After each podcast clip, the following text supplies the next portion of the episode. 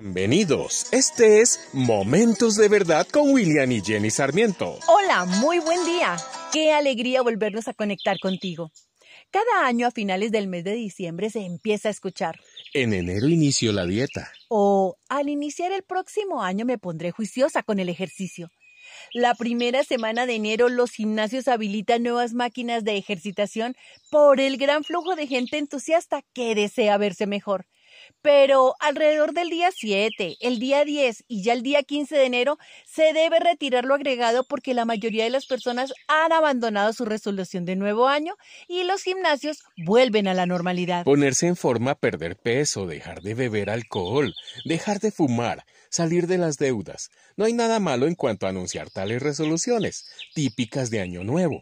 Todos nos proponemos hacer cosas, solo que muchos después de comenzar fallamos en sostener. La buena noticia es que cada año es una oportunidad para empezar otra vez y comenzar de nuevo. E igualmente también tenemos la oportunidad cada semana. El domingo es el primer día de la semana e implica un nuevo comienzo. En efecto, cada día es una oportunidad para comenzar de nuevo. En la palabra de Dios, las primeras tres palabras son en el principio como lo dice Génesis 1, pasaje que nos habla de nuevos comienzos y nuevas oportunidades y nos sugiere algunas resoluciones posibles para el año nuevo. Iniciar un nuevo año es agradable. Estamos con expectativas y nuevos sueños por iniciar y cumplir. Una de mis metas, como la de varios años anteriores, es leer la Biblia en un año pasar tiempo con Dios y desear sus palabras, meditando y deleitándome en ellas. Para eso me compro una nueva Biblia.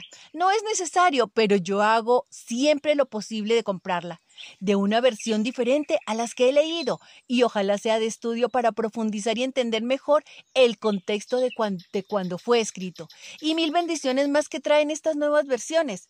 E iniciar es todo un reto y un deleite. Por ejemplo, el Salmo 1 nos ofrece palabras de ánimo para este reto.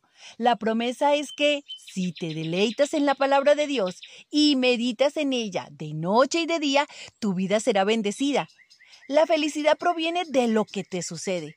La bendición es lo que te ocurre al conocer a Dios y meditar en sus palabras. Dios te promete fecundidad. Que cuando llega su tiempo da fruto. Vitalidad. Sus hojas jamás se marchitan. Y prosperidad. Todo cuanto hace prospera, aunque no necesariamente prosperidad material. Este mensaje tiene su contraparte en la observación del destino final de los malvados. El salmista no intenta ni pretende decir que en ocasiones el malvado no prospera simplemente nos recuerda la naturaleza transitoria de tal prosperidad. Los versículos 4 y 6 nos dicen, son como paja arrastrada por el viento o la senda de los malos lleva a la perdición. La clave para una vitalidad y una fecundidad perdurables y en última instancia eternas consiste en tu relación con Dios. Si procuras seguir el camino de los justos sobre el que habla este salmo, tendrás la seguridad de que el Señor mismo cuidará de ti. Te invito a compartir conmigo este reto. Leer diariamente la Biblia. Si eres principiante, no te estreses porque sea en un año, pero sí ponte la meta de, de leerla a diario. Su palabra jamás regresará vacía, sino que en todo se cumplirá.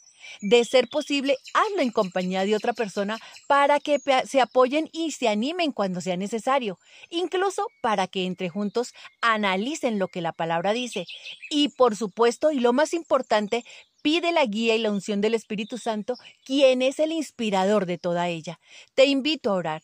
Señor, gracias te doy por la bendición de tu palabra, por este inicio de año y la decisión de deleitarme en tu palabra y meditar en ella. Te ruego que siempre y en todo momento pongas en mí el querer como el hacer. Te doy gracias por tus maravillosas promesas. Oro en el poderoso nombre de Jesús. Amén. Acabas de escuchar Momentos de Verdad, una palabra de vida para tu espíritu.